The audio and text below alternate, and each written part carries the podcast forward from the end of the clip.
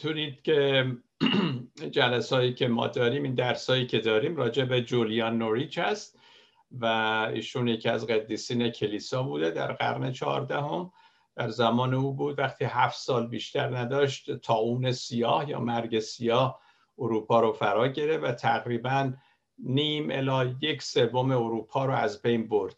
و این سالها همینجور تکرار می‌شد. و خودش در نوشته هاش صحبت از این بیماری می‌کنه ولی بیشتر نوشته هاش وصف بیماری نیست بلکه شادی و نزدیکی او به خداست. به همین خاطر من فکر کردم که در این دوران کرونا که ما هستیم شاید بهترین فرصته که از این زن ایماندار قدیس خیلی چیزا یاد بگیریم. دفعه پیش من مقدمه درس رو گفتم براتون و گفتم که نوشته های جولیان نوریش طوریه که خیلی شاعرانه هست روحانی عرفانیه و ترتیب خاصی نداره. یعنی چیزایی رو این بر اون بر همش میگه. به همین خاطر اگه آدم می‌خواد اینو درس بده باید طبقه بندی بکنه که این کار رو من کردم و در هفت جلسه سعی می‌کنم که چکیده مطالب رو بهتون بگم جاهایی که تکراری دیگه دوباره نمیگم. بنابراین این هفت قسمت رو من دفعه پیشم خدمتتون گفتم. یه نگاهی باش بهش بندازیم. هفت درس روحانی که ما می‌تونیم از جولیان نوریچ بگیریم. اینا هستش که در درس اول میگه از تاریکی روح فرار نکنیم بلکه از رنج و اختشاش و ندانستن درس یاد بگیریم. اینکه نمی‌دونیم چی میگذره همه اینها به ما درس روحانی میده. پس درس امروز ما راجع به اینه. بعد درس دوم خوبی عمیقی را که در عالم هستی و موجد شادی و شگفتی می شود نادیده نگیریم. جولیان با وجود مرگ سیاه به فلسفه خوبی خود تا به آخر وفادار موند به آنچه می گفت عمل می کرد بعد در درس سوم خواهیم داشت بر حضور خدا در خلقت و عالم هستی توجه کنیم و آن را گرامی بداریم. درس چهارم نگاهی عمیقتر به خدا همچون مادر. جولیان از خواننده می‌خواهد تعادل جنسیتی را در درون خود و اجتماع خیش حفظ کنند دانش بگیم مذکر مردانه است حکمت معنس که راجع به این توضیح خواهم داد وقتی رسیدیم به درس. بعد درس پنجم رفتن به عمق وجود خیش به نفس واقعی و شریف خود که در آنجا دوگانگی و هجابی بین ما و خدا نیست. توماس کویناس گفته که خدا بشریت شد تا انسان الوهیت شود. ششم اهمیت اعتماد و شهامت که شامل اعتماد به بدن خاکی ما نیز هست. حواس پنجگانه ما و احساس جنسی که خدا گذاشته و احساس روحانی با هم پیوند مقدسی را تشکیل می‌دهند. در درس هفت آخرین درس عشق ما را با هم یکی می‌سازد. هرچند شر در دنیا هست و ما باید در برابر ظلم و بیعدالتی بیستیم اما یک روز همه چیز خوب خواهد شد. بعد در درس هشت همه اینا رو دوباره ما دوره می‌کنیم و به این شکل بنابراین درسای ما هست. پس دفعه پیش مقدمه رو گفتیم امشب درس اول را آغاز خواهیم کرد. وضعیتی که امروزه ویروس کرونا در دنیا به وجود آورده میشه این نوع تاریکی شب یا شب تاریک روح نامید اصطلاحیه که عرفای مسیحی نامیدن وقتی که خودشون در درد و مشکلات بودن. یه نوع تاریکی محضی است. اولا این تاریکی یعنی اینکه ما نمی‌دونیم این کی تموم میشه عاقبت چجوری خواهد شد. و همین ترس در قرن چهاردهم در زمان جولیان هم بود. این مرض هر از گاهی مانند موجی تازه میاد بعد میشنویم که حالا موج تازه اومد از این مرض. همینا در قرن چهاردهم وجود داشته. دوم تاریکی که میگیم می‌دونیم درد و مرد در اطراف اتفاق میفته و ما کاری هم نمی‌تونیم بکنیم. همینجور که گفته شد یکم پیش گفتید یکی از شما عزیزان که مثلا نمی‌دونیم چجوری می‌گیریم. من خودم هرچی فکر می‌کنم از کجا گرفتم کرونا رو نمی‌دونم. و همین باعث میشه که اینم یه نوع تاریکی باشه. یه تاریکی دیگه اینه که نمی‌دونیم که کی در بدنش ویروس داره کی می‌تونه ما منتقل کنه کی نداره. و همین خاطرم ای تشویق میشن مردم که در عروسی ها در اجتماعات اینا شرکت نکنن چون یه نفر ممکنه داشته باشه خودش خبر نداره و چیزایی از این قبیل. همین جریان ها در قرن چهاردهم در زمان نور جولیان نوریچ هم بود. حتی قبل از کرونا ما باز تاریکی های دیگه ای در دنیای خودمون داشتیم. یکیش همین تغییرات جویه climate change که خب بعضی معتقدن که نیست. ولی این آتش سوزی ها که اتفاق میفته سیل های ناجوری که در آمریکا در جاهای دیگه یهو توقیان می‌کنه. اینا یه چیزای جدیدیه که صحبت از این می‌کنه که change یه چیز مسئله جدی هست. حالا بعضی ها سیاسیش کردن می‌خوان زیرش بزنن میگن وجود نداره ولی واقعیتیه که هست.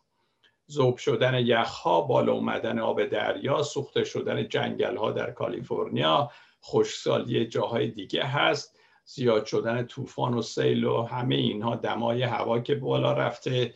بعد از اون طرف حجوم مهاجرین هست به طرف آمریکا اینا. خب همه اینها باز به این تاریکی اضافه می‌کنه و ما وقتی خبرها رو گوش می‌کنیم احساس می‌کنیم روح ما داره تاریک میشه مثل که همه جا نومیدی و تاریکی هست. ویروس ایدز مثلا در قبل چند سال پیش 38 میلیون نفر رو کشت. و این به خاطر تماس انسان با نوعی میمون بود در آفریقا که رایج شد. کرونا نیز از تماس انسان با خفاش و اینجور چیزها هست. در مرگ سیاه هم موشا دخالت داشته و موشا باعث می شدن که این ویروس همه جا منتقل پیدا انتقال پیدا کنه. اگه انسان از طبیعت و دنیای حیوانات درست نگهداری نکنه این امراض و بیماری ها خواهد بود. یعنی خداوند طبیعت و جور طوری آفریده که انسان ازش توجه بکنه مراقبت کنه. وقتی که بهره کشی می‌کنن بیش از حد هوا رو آلوده می‌کنن به خاطر منافع شخصی به خاطر مادیات و چیزهای از این قبیل و همینطور از حیوانات درست مواظبت نمی‌کنن. همین باعث اختلال در دنیا میشه و بعض تاریکی رو برای همه به وجود میاره. عرفا کلا برای چنین اوضاع اصطلاحی دارن میگن نگتیو وی بشه ترجمه راه منفی یا بیشتر اشارهشون به واقعیت رنج. اینا باعث میشه که رنج و اینها در دنیا زیاد بشه. واقعیت رنج مرگ ندانستن که من نمی‌دونم چی میشه. کنترل از دست دادن. این یه حالتهای روحی سنگینی هست که اتفاق میفته و ما نه تنها در شب تاریک روح که در شب تاریک نسل بشر در واقع داریم به سر می‌بریم. عرفا اینو تک تک احساس می‌کردن ولی الان ما میدیم تمام دنیا در واقع در یه همچین تاریکی هست. جولیان نوریچ در شب تاریک دنیای خودش چه کار کرد؟ که می‌تونه برای ما هم نمونه باشه. ما در این هفت درس قصد من اینه که ما درسای روحانی از کسی بگیریم که درست وضع ما رو داشت. یا شاید بدتر از وضع ما حتی. ولی تونست به عنوان یک زن ایماندار قدیس و مثبت و عاشق خدا باقی بمونه. گاهی خودش می نویسه گاهی با چنان تاریکی روبرو می شویم که همه انرژی رو از دست میدیم. مثل که انرژی رو از ما در آورند. دیگه چی انرژی ما نداریم. یعنی هیچ, هیچ قدرتی دیگه در خودمون نداریم. این نبود انرژی برای انجام کارهای خوب و جدید و بهتر در اثر افسردگی و غم عمیق به وجود میاد. وقتی که وجود ما رو افسردگی و غم فرا می‌گیره انرژی از ما سلب میشه. جولیان میگه که وقتی جسم فانی ما زیر چنین بار سنگینی باشه یواش یواش اعتماد کردن حتی به محبت خدا کار سختی میشه. و واقعا در این مواقع چه باید کرد؟ جولیان میگه بهترین موقع است که اهداف و نیت رو آزمایش کنیم. و از خودمون بپرسیم برای چه هدفی به دنیا اومدیم؟ چه کسی را می‌خوایم خدمت کنیم. درس دیگه ای که از جولیان ما یاد می‌گیریم در این شب تاریک روح اینه که میگه زندگی واقعا کوتاست. و ما همه ما وقتی که الان در این دوران کرونا هستیم واقعا احساس می‌کنیم چقدر زندگی کوتاه است. این باعث میشه که ما مرگ و انکار نکنیم. بدونیم که مرگ واقعیتیه. بعد از خودمون سوال می‌کنه من با زندگیم چیکار می‌خوام بکنم؟ با عطایی که خدا به من داده در این عمر کوتاه من چه جور می‌تونم مثبت و مفید باشم در دنیای خود در جامعه خود؟ البته شاید این سوالات خیلی عادیه ما هزاران بار شاید تو موعظه ها میشنویم ولی وقتی در چنین وضعیه هستیم وضعیتی هستیم تازه معنی پیدا می‌کنه. اینه که من گاهی اوقات فکر می‌کنم که به تنهایی درس و موعظه و اینا زیاد کارگر نیست. ولی وقتی خودمون در وضعی هستیم که دیگه تا پای مرگ رفتیم اون موقع هر کلام بستی واقعا چقدر عمیق رو ما اثر می‌ذاره. بنابراین حتی من می‌دونم که خداوندم اگه اجازه میده از دورانی مثل این بگذریم برای اینکه ما رو عمیقتر بکنه در زندگی. در جوامع غربی مخصوصا مردم کمتر با مرگ لاقل تا حالا آشنا بودن.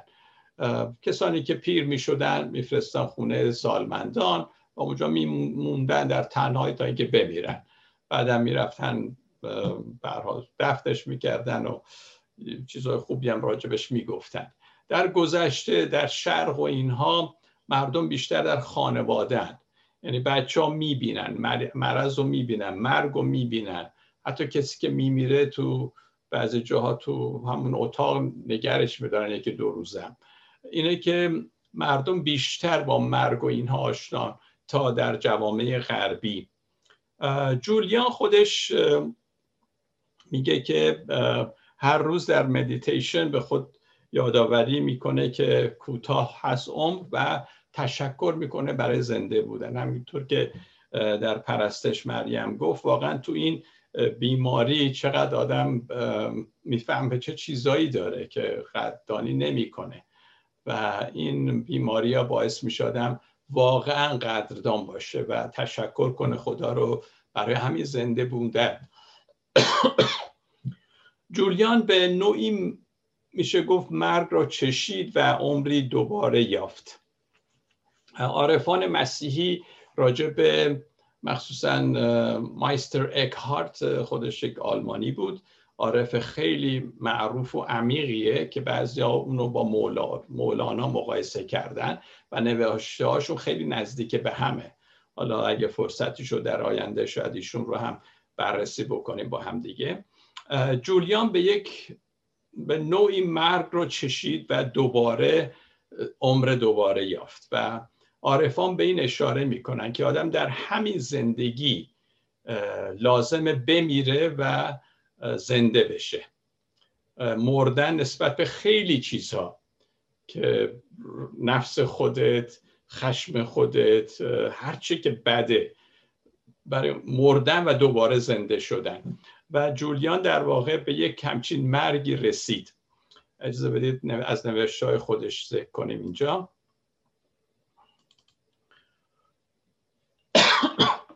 وقتی سی سال داشتم خدا بیماری را که در جوانی خواسته بودم فرستاد. خودش دعا کرده بود که خدا بیماری بفرسته براش و بیماری انقدر شدید تا به مرگ حتی جلو بره. سه شبانه روز در بستر بودم و شب چهارم مراسم پیش از مرگ را برام اجرا کردن که کشیش میاد و بهش اشرا میده و اینها. کسی انتظار نداشت تا صبح زنده بمانم. اما من دو روز دیگر نیز به حیاتم ادامه دادم. فکر می‌کردم در حال مردنم. بقیه نیز همین فکر را می‌کردن. هنوز جوان بودم و مرگ دردناک بود. البته چیزی در این دنیا نبود که مرا خوشنود سازد و من از درد نمی ترسیدم فقط دلم می‌خواست بیشتر عمر می‌کردم تا بیشتر بتونم خدا را دوست داشته باشم.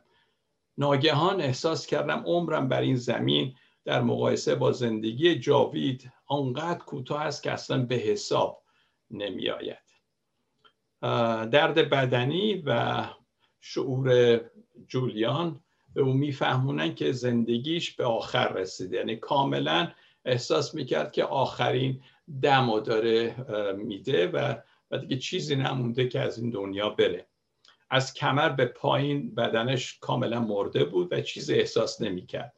کشیش میاد و صلیبی روی صورتش می‌کشه و چشمانش چشمون چشمان خود جولیان تیره و تار میشه و همه اتاق رو در تاریکی می‌بینه در نوشته هاش میگه.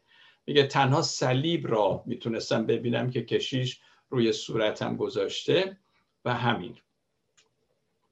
بعد از اون میگه که سپس بالا تنه من نیز شروع به مردن کرد. دیگر تقریبا هیچ حسی نداشتم. مطمئن شدم که دارم میمیرم. و اینجا بود که یهو با مسیح مصلوب روبرو میشه. ناگهان ناگهان تمام دردهایم برطرف شد. قبل از اون میگه ناگهان دیدم خون قرمزی از زیر تاج خارهایی که بر سر داشت سرازیر میشه. و بعد از اون میگه ناگهان تمام دردهایم برطرف شد و من سلامت کامل خود را باز یافتم. هرگز چنین سالم خود را احساس نکرده بودم. این تبدیل و دگرگونی مرا متعجب ساخت. ناگهان دیدم خون قرمزی از زیر تاج خارهایی که بر سر داشت مسیح سرازیر شد و فهمید که از اونجاست که سلامتیشو باز یافته. بعد مریم مادر عیسی رو می‌بینه که بسیار جوان ساده و فروتن اونجا نمایان میشه. تجربیات جولیان از مرگ و رستاخیز عیسی که این تجربیات رو داشت در واقع مرگ و رستاخیز همه است. خودش میگه وقتی من مرگ و رستاخیز عیسی رو چشیدم احساس کردم که این مال همه است. همه میمیرن و زنده میشن. مرگ اشخاص وقتی خودش هفت ساله بود در واقع شروع بیداری روحانی بود برای جولیان. در نوشته هاش اشاره به طاقت فرسا بودن مرگ عزیزانش می‌کنه. به همین خاطر اینو می نویسه که تمام فرزندانی که توسط طبیعت از خدا بیرون میآیند توسط فیض نزد خدا برخواهند گشت. خودش چون صحبت از مرگ عزیزان و اینا می‌کنه و مطمئنا شوهر و فرزند داشته که اونها رو از دست داده بوده در همین مرگ سیاه. زندگی در پندمیک و در بیماری جهانگیری که ما الان باش روبرو هستیم به ما یاد میده قدر زندگی رو بدونیم. به ما یاد میده آرام باشیم. به ما یاد میده زندگی را بیازماییم. ببینیم که چی کار داریم می‌کنیم در این دنیا. نخستین درس جولیان این بود که تاریکی را انکار نکنه بلکه به سویش بره. هیچ وجه جولیان تاریکی را انکار نمی کرد و با شهامت به طرفش می‌رفت. جولیان میگه دردهای اطراف ما را نسبت به خدا کور می‌کنه و ما نمی‌تونیم گاهی اوقات چیزهایی رو ببینیم. اگه خیلی به دردا توجه کنیم.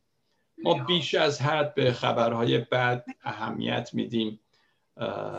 شادی جز ولی شادی عزیزان جز برنامه بزرگ خداست. یعنی اگه ما بتونیم the big picture رو به قول معروف ببینیم اونجاست که ما خیلی چیزها رو متوجه خواهیم شد. ولی وقتی که حواسمون فقط به دردا هست چیزهایی که دور ما میگذره دیگه از اون شادی نمی‌تونیم برخوردار بشیم. پس عزیزان اگه بعضی میکروفونتون روشنه لطفا خاموش کنید.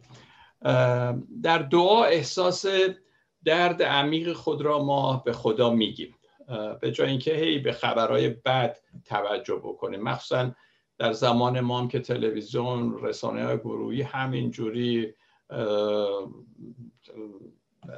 رسانه مجازی و اینا همش همش این خبرهای اونقدر زیاده که ما وقتی هی به اونا توجه می‌کنیم خواهی نخواهی روی فکر ما اثر سو می‌ذاره. ما لازم نیست دائم در فکر خبرهای بد باشیم و اون رو تکرار کنیم و پرورش بدیم تو فکرمان به همین خاطره که دعا چه نقش مهمی در اینجا داره. تمام احساس خودمونو احساس منفی شکایت هر چی که داریم در دعا ما به خداوند بگیم. و یکی از چیزهایی که در تاریکی روح ما یاد می‌گیریم همینجور خیلی درس رو یاد می‌گیریم. یکم داشتن شفقت هست نسبت به دیگران.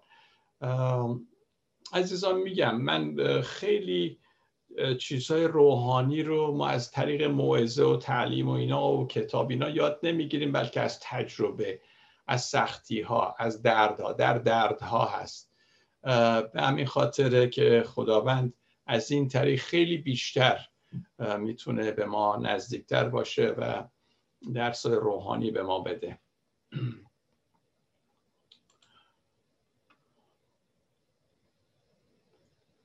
بعد دوباره از گفته های جولیان هست اراده خداست که هرچه در توان داریم بکوشیم تا قوی بمانیم زیرا خوشبختی خوشبختی جاودانی است و درد گذرا و تمام شدنی. باز از گفتار زیبای او خواست خدا این نیست که بر احساس درد خود ماتم گیریم بلکه التیام یابیم و به لذت بردن از زندگی ادامه دهیم.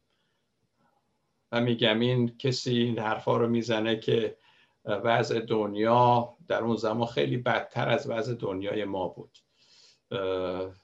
تبابت نبود علم پزشکی هنوز انقدر رشد نکرده بود و خیلی مردم واقعا در فلاکت عجیبی بودن.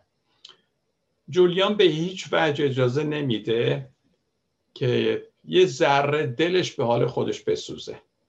هیچ در نوشتاش ما نمی‌خونیم ایدو او تشویقمون می‌کنه که مشکلات و دردها رو خیلی سبک بگیریم.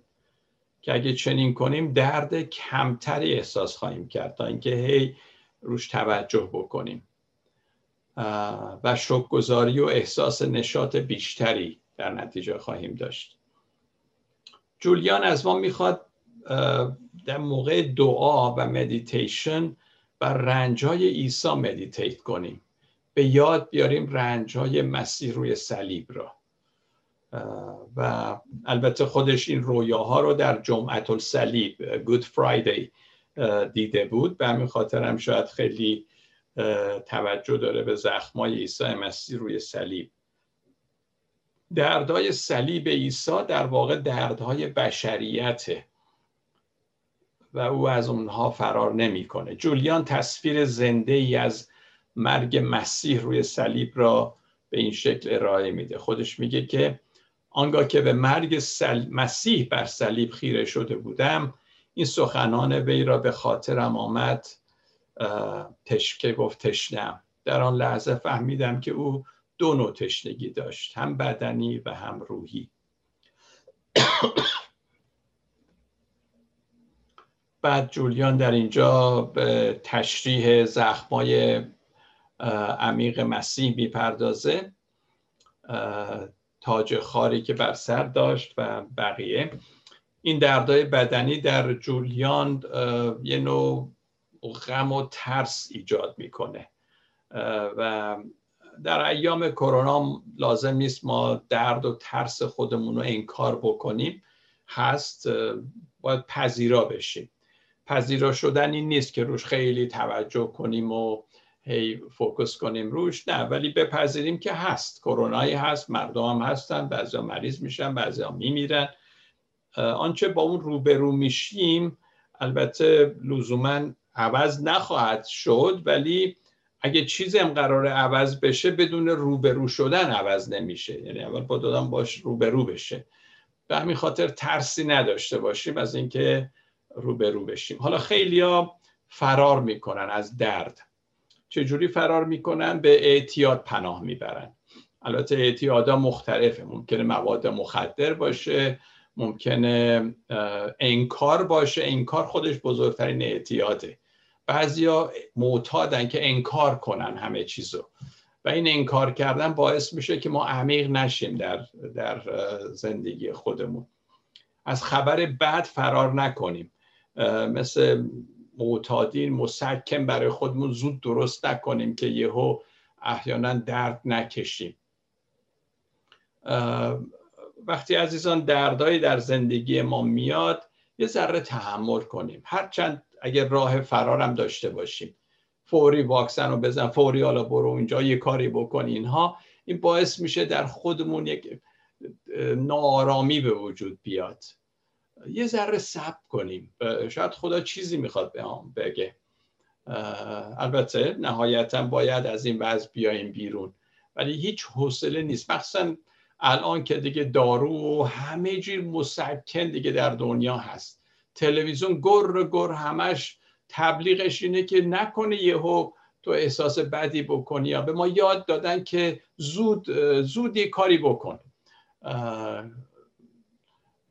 میگن gratification. فورا یه جوری برس به یه جایی و به همین خاطر تحمل نیست. به همین خاطره که مردم اصلا از روحانیت به دورند درد و رنج بخشی از روحانیت نه اینکه هدف باشه. وسیله است که ما رو نزدیکتر به خداوند می‌کنه.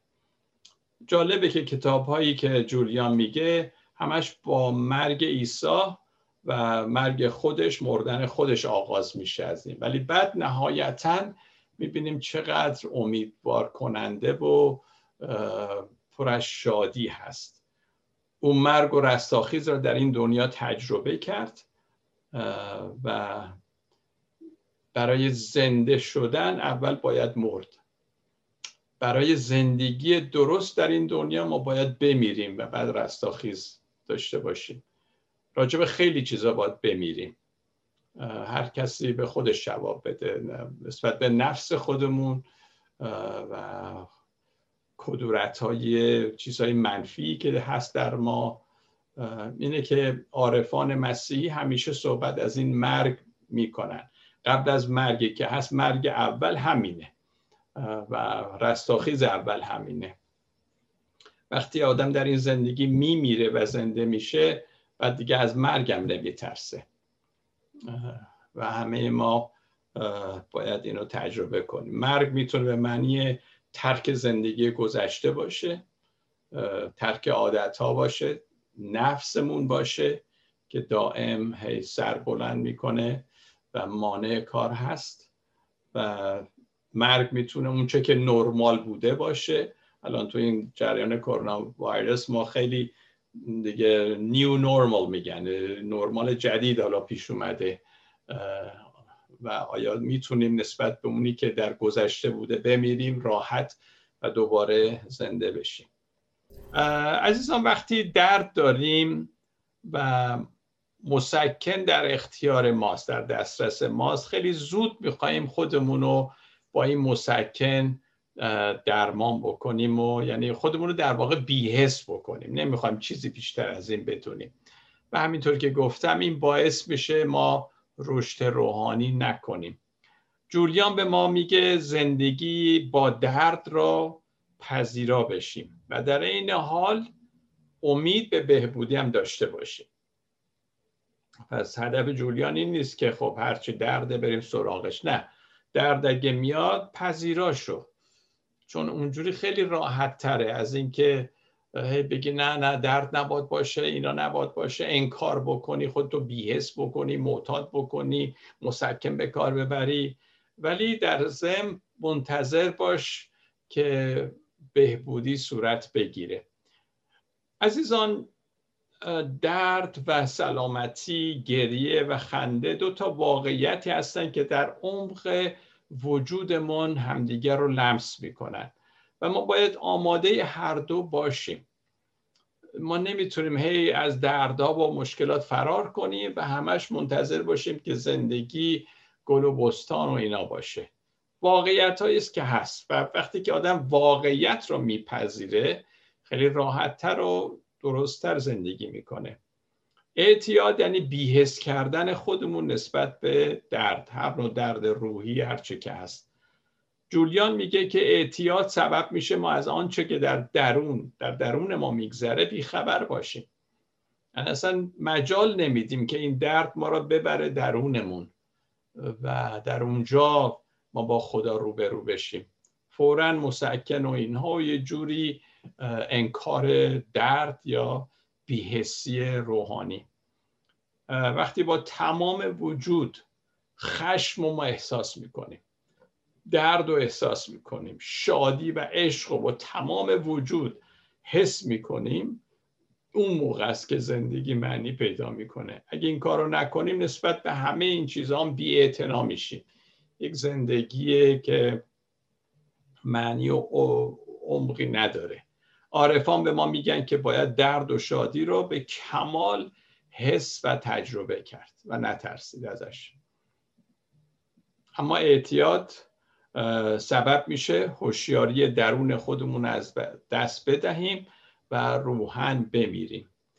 و همینجور که گفتم یکی از این اعتیادات بعد اعتیاد انکاره که واقعیت رو انکار می‌کنیم. بعضی به این معتادن. در صحبتاشو می‌بینی در رفتارشو می‌بینی. نمی‌خوام واقعیت رو پذیرا بشن. جولیان به ورای اعتیاد و ترس از درد و رنج و انکار میره و اونجاست که با حقیقت روبرو میشه. به ما اطمینان میده که ما قوی تر از آنیم که فکر کنیم درد ما را از پا در میاره. و جولیان ما رو به این حقیقت رهنمون میشه. جولیان هرچند در شرایط بسیار بدتر از شرایط ما زندگی می‌کرد اما هرگز در ماتم افراطی در سوگ افراطی در ناله و گریه افراطی برای رنجا و فقدانهاش به سر نبرد. هرگز. او با تاریکی و رنج روبرو شد اما در اون نموند. آدم وقتی جولیانو می‌خونه فکر می‌کنه که زن خیلی غمگین و اینا بوده. نه زن بسیار شادی بوده در اوضاع غمانگیز. اما غم و اوضاع رو واقعیت ها رو میپذیرفت انکار نمی‌کرد. بیشتر مکاشفات جولیان درباره شفا از تاریکی و بلاست نه خود بلا و تاریکی. در این حال که او تاریکی رو انکار نمی‌کنه اما در اونجا هم نمیمونه.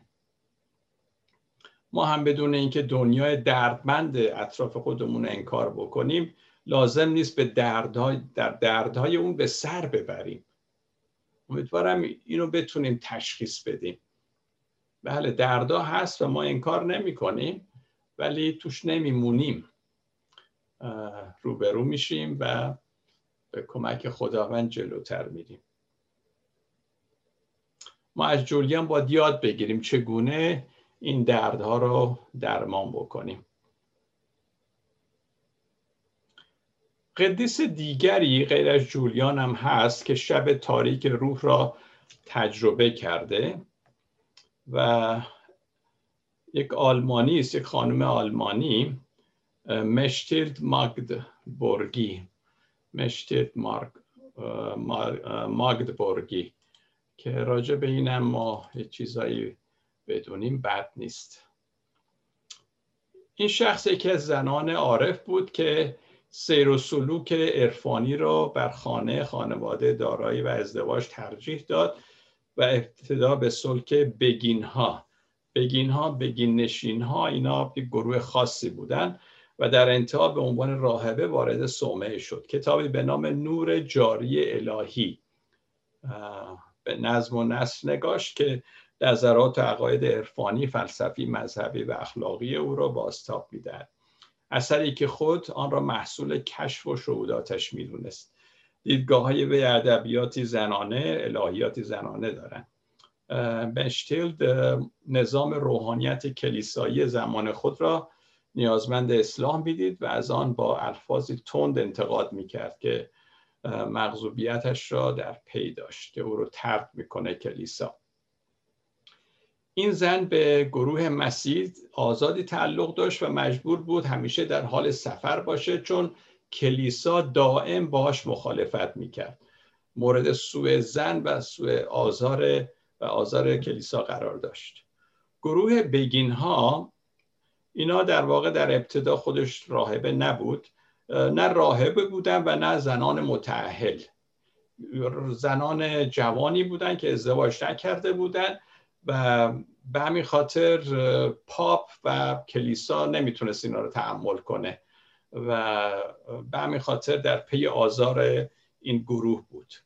پاپ اون زمان 17 بار این گروه را محکوم کرد و این 17 بار محکوم کردن نشون میده که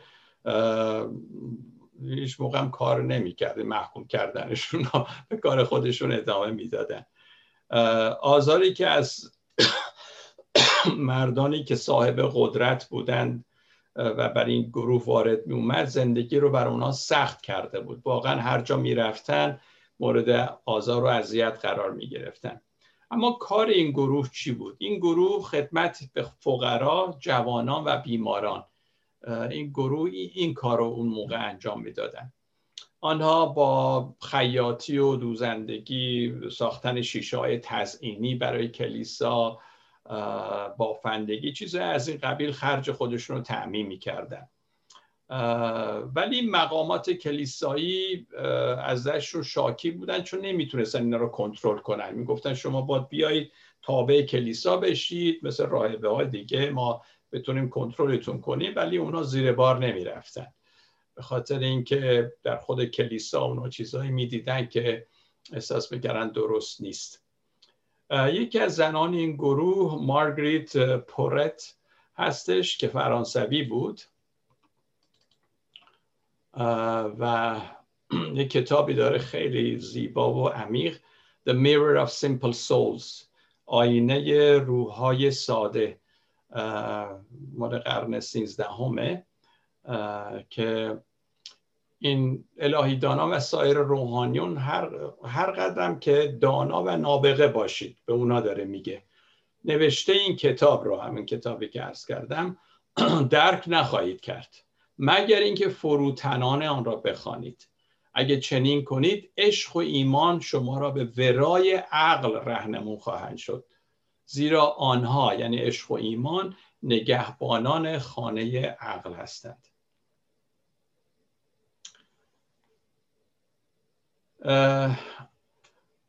از این شخص که بگذاریم باز برگردیم به اون قدیس آلمانی مشتیلد. درباره شادی و هدف زندگی و عدالت خواهی و نشان دادن شفقت اینها رو می نویسه میگه گاهی بدن و روح وارد چنان تاریکی میشن که شخص نور و هوشیاری خود را از دست میده و هیچ احساسی از نزدیکی خدا نداره. در چنین وضعیتی وقتی نور چراغ خاموش شده دیگر خود چراغ هم جلوه ای نداره.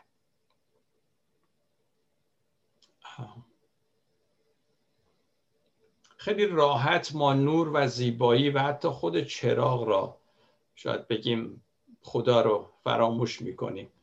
و در چنین وضعیتی واقعا چی می‌تونیم ما یاد بگیریم در این تاریکی؟ در این تاریکی به ما یادآوری می‌شود که ما هیچ هستیم. وقتی در این تاریکی قرار داریم. این فرصتی به ما میده تا کوچیکی خودمون رو در این عالم هستی پهناور ببینیم. و چه باید کرد؟ مشتیل در این موقع به دعا متوسل میشه. در چنین اوضاع من به خدا دعا می‌کنم و میگم خداوندا این بار این بار سنگین برای من بس سنگینه و خدا پاسخ میده این بار را من بر میدارم و به خودم نزدیک می‌کنم تا تو راحتتر بتونی آن را تحمل کنی حمل کنی. پس مشتیلد رو روی دردی که داره متمرکز نمیشه. انکارش هم نمی‌کنه با اعتیاد خود را نسبت به اون بیهست هم نمی‌کنه.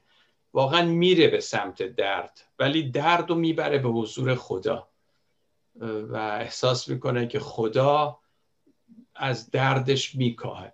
چون درد رو خودش می‌گیره. درست مثل عیسی مسیح که میگه بارم از سبک است و یوغم از سبک بارم از سبکه و احساس می‌کنه خود مسیح هم بخشی از این درد رو با به خودش می‌گیره.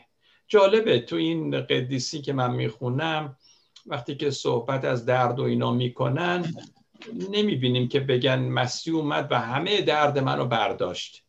میگن مسیح رو دیدم که اومد و زیر باری که من رو بود اونم رفت. یعنی هی احساس می‌کنن که مسیح هم داره درد می‌کشه با اونا. و این برای من خیلی جالبه. پس با شکایت به خدا اون را از خودش بیرون می‌کنه اونو به خداوند میده و متوجه میشه که خدا رنج او رو بر خودش می‌گیره. این این بهترین تسلیه که خداوند من در این درد تنها نیستم. تو هم با من داری درد می‌کشی. ما اکثرا وقتی که دعا می‌کنیم دعای ما اینه که خداوند و این بار رو از من بردار.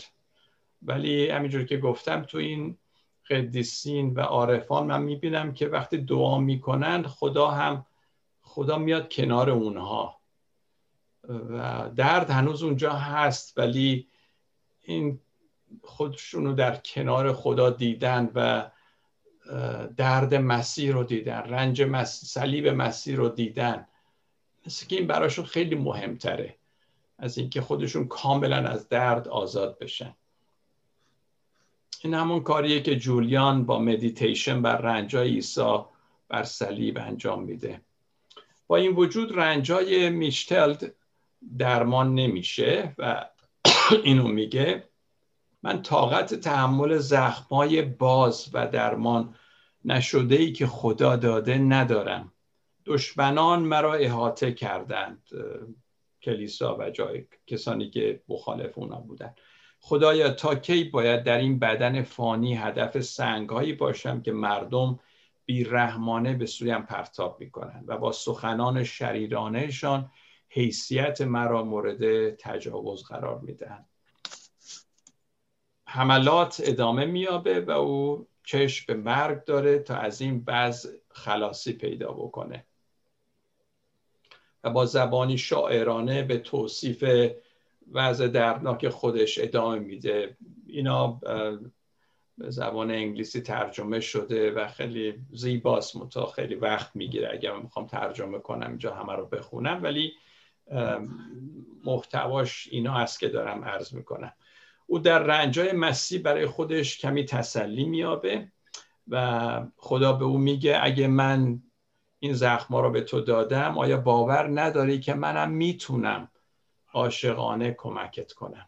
که من این زخما رو دادم منم می‌تونم کمکت کنم. مشتلت حکمتی را که از شبهای تاریکش کسب کرده با ما این این در میان می‌ذاره. میگه از رنجهایم این را یاد گرفتم که هر که از عشق مجروح شده هرگز درمان نخواهد شد مگر آنکه همان عشقی را که مجروحش کرده در برگیرد درس دوگانه ای که در اینجا ما یاد می‌گیریم اینه. یک هرگز از درد فرار نکن و از عمق آن چیز آن چیزی که یعنی از عمق اون چیزی کم نکن. بذار درد همینجور که هست احساسش بکنی. درد را در بر بگیر و این دوگانگی دوالیزم بین رنج و شادی را میگه بسوزان. یعنی از میان بردار. اینا دوگانه نیستن. اینا یه چیزن. رنج و شادی رو با هم پذیرا شو سعی نکن اینا رو رو در روی همدیگه قرار بدی همچنین به ما یاد میده که هیچ نبودن خود را در بر بگیریم که من واقعا در این پهنای کهکشان و اینا من, من چیزی نیستم. و آن را تبدیل و وقتی که اینو احساس کردی که تو خودتو اینقدر جدی نگیر بعد می‌تونی به دیگران خدمت بکنی. درست خدمتی که در الکالیک انانیمس ای اعضا نسبت به همدیگه انجام میدن. چقدر بی و غش و از صمیم قلب همدیگه رو کمک می‌کنن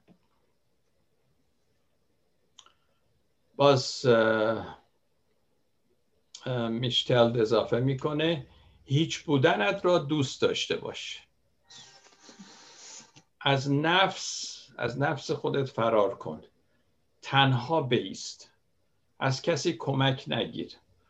بگذار وجودت آرام باشد. از قید و بند همه چیز آزاد باش. کسانی که را در بند هستند آزاد کن. آزاد شدگان را تشویق کن. از بیماران مراقبت کن و در تنهایی ساکن شو. هرگاه آب اندوه را سر می‌کشی آتش عشق را با کبریت استقامت روشن می‌کنی این است راه ساکن شدن در بیابان. منظورش از بیابان همون سختی ها و رنج ها هست. خب این گفتارا کلی معنی داره عمیقه باید کمی بیشتر شکافتش ولی به مرور که جلو میریم امیدوارم که بعضی از اینا باز روشنتر بشه. دوباره تکرار خواهیم کرد. بله گاهی ما در بیابان به سر می‌بریم. شب تاریک روح اصطلاح این عرفا هست. درد و احساس احساس بودن در بیابان جزء زندگی ما همه ما هست. به ویژه اگه سعی می‌کنی درست رفتار کنی آنچه را که راست است انجام بدی و مردم رو خدمت بکنی. یک عارف دیگه هم هست راجبش هم خیلی کوتاه صحبت بکنم. شخص جان آف the کراس هست. من یه ذره اینا رو معرفی می‌کنم که کم کم شما با آشنا بشید. در آینده دوباره ازشون نقل قولایی خواهیم کرد. یوحنا صلیبی یا یوهان صلیبی عارف و نویسنده اسپانیایی. قدیس کاتولیک رومی و راهب صومعه کارملی کرملایت اینا گروهی از کاتولیکا هستند والدین این شخص از طرف خانواده اشرافی پدر ترد شده بودند چون خانواده پدرش خیلی اشرافی و متمول و ثروتمند بودن ولی چون پسرشون یا پدر این جان رفت با یک زن فقیری که دورگه بود ازدواج کرد اونو ترد کردن و از ارث محرومش کردن و این نجات پرستی و برتری طلبی طبقاتی و آقا ما کلاس داریم و این زن که رفتی گرفته اینا. باعث شد که پدر مادرش در محله فقیر نشین برن. به حال این خانواده سه تا پسر داشتن که اولیش یوحنا صلیبی بود که قد کوتاهی داشت در واقع کوتوله بود. دومی عقب افتادگی ذهنی داشت و سومی نسبتا سالم بود. خانواده پر محبتی بودن اما پدر یوحنا یا یوهان وقتی او شش سال بیشتر نداشت فوت شد. پس مادرش به ناچار برای کمک خرجی سراغ فامیل شوهرش رفت ولی اونا دوباره اونو ترد کردن به همین خاطر مادر دیگه خیلی سخت تلاش کرد و با زحمتی که می‌کشید کار می‌کرد شغلی که داشت سه تا بچهش رو بزرگ کرد. بعد یوحنا وقتی بزرگ میشه به گروه کرملیتا میره کرملایت که اینجا هستش. بعد یه زنی هم که هست به اسم تریسا آف آویلا. اونم کرملایت بود و اون وقتی می‌بینه که یوحان صلیبی می‌خواد به این گروه اضافه بشه اونو مسئول بخش مردهای این گروه می‌کنه که در اون یک اصلاحی به وجود بیاره. اما مردای اون گروه خوششون نمیاد از یوهان و میگن این کیه که اومده می‌خواد بیداری بیاره و اینها و آزارش می‌کنن و قدری زجرش میدن اصلا زندانیش می‌کنن. برادران مسیحی اونو زندانیش می‌کنن و غذا و آب بهش نمیدن. و همینجور می‌ذارن که بمیره تو زندان. و یوهان صلیبی از پارچه هایی که توی سلولش بود و اینها ملافه و اینها رو به هم دیگه میبافه. خلاصه از زندان فرار می‌کنه. چون می‌دونه اگه اونجا بمونه حتما میمیره. و خیلی سختی ها می‌کشه. خودش میگه در اون شبی که فرار کردن ماه نبود روشنایی نبود برای اینکه خب بتونه فرار کنه کسی نبینتش. و بعد اونو هم شب تاریک روح خودش می‌دونه که از چه سختی ها گذشته. و ولی میگه آتش درون قلبم منو هدایت می‌کرد. هیچ هیچ آتش هیچ شعله هیچ نوری در بیرون نبود. من نمی‌تونم کجا برم. ولی یه چیزی آتشی در درون داشتم که اون منو هدایت کرد که از اون مخمسه سالم بیرون بیام. یوهان میشتل جولیان از چنین آتشی در درون خودشون برخوردار بودن. از این روز که تاریکی شب می‌تونه بهترین بهترین ما رو از خودمون بیرون بیاره. یعنی از ما آدم واقعا خوبی بسازه. درس امروز ما راجع به اینه. تاریکی شب روح شب تاریک روح که فرار نکنیم بمونیم ازش درسایی یاد بگیریم. در بقیه این درس من با مطالعه زندگی و نوشته جولیان سعی می‌کنم که درسای دیگه هم ازش یاد بگیریم. در دنیای ما که همه به دنبال ارزای فوری هستند و با تحفه های مادی چیزهای مادی و وسایل مدر حتی کامپیوتر و تلفن و چیزهای از این قبیل. هی می‌خوان زودتر از این وضع بیان بیرون خودشون رو گرم بکنن سرگرم کنن. من توصیم این عزیزان که از درد نترسیم از درد وقت مخصوصا وقتی می‌دونیم این درد از خداست. از خدا ما رو تنها نمی‌ذاره. بمونیم و یه چیزهای عمیقی یاد بگیریم. نقشه خدا اینه. سعی نکنیم با چیزهایی که در این دنیا به ما ارائه داده میشه خودمون رو معتاد کنیم بیحسمون بکنیم خودمون رو و دنبال یک مذهب بنجلی باشیم که ما را عمیق نمی‌کنه در حضور خدا و بودن با خدا. شبهای تاریک ما شامل کرونا ممکنه باشه یا آلودگی جوی که گفتم climate change بیکفایتی رهبران دنیا الان می‌بینیم چه وضعی در آمریکا هست. شاید دردای شخصی خودمون باشه. که همه اینها رو باید پذیرفت که هست. جولیان از این شبهای تاریک هراس نداشت. و حتی دعا می‌کرد که خدایا منو منو به اینا مبتلا کن که من عمیقتر بشم. منو تا حد مرگ ببر که اونجا من بتونم زنده بشم رستاخیز رو تجربه کنم. یعنی چه شهامتی داشت این زن. و چقدر براش عمیق شدن در خدا مهم بود. و چون نمی ترسید زندگی مثبتی داشت. یه قدرتی می‌رسه که آدم فکر می‌کنه که باید از اونا فرار کنه که آدم زندگی شاد داشته باشه ولی میره به طرف طوفانهای زندگی. اونها رو دربر می‌گیره و از اونها میآموزه. دعای ما منم همینه که ما محمد جولیان بتونیم این چنین رفتار بکنیم.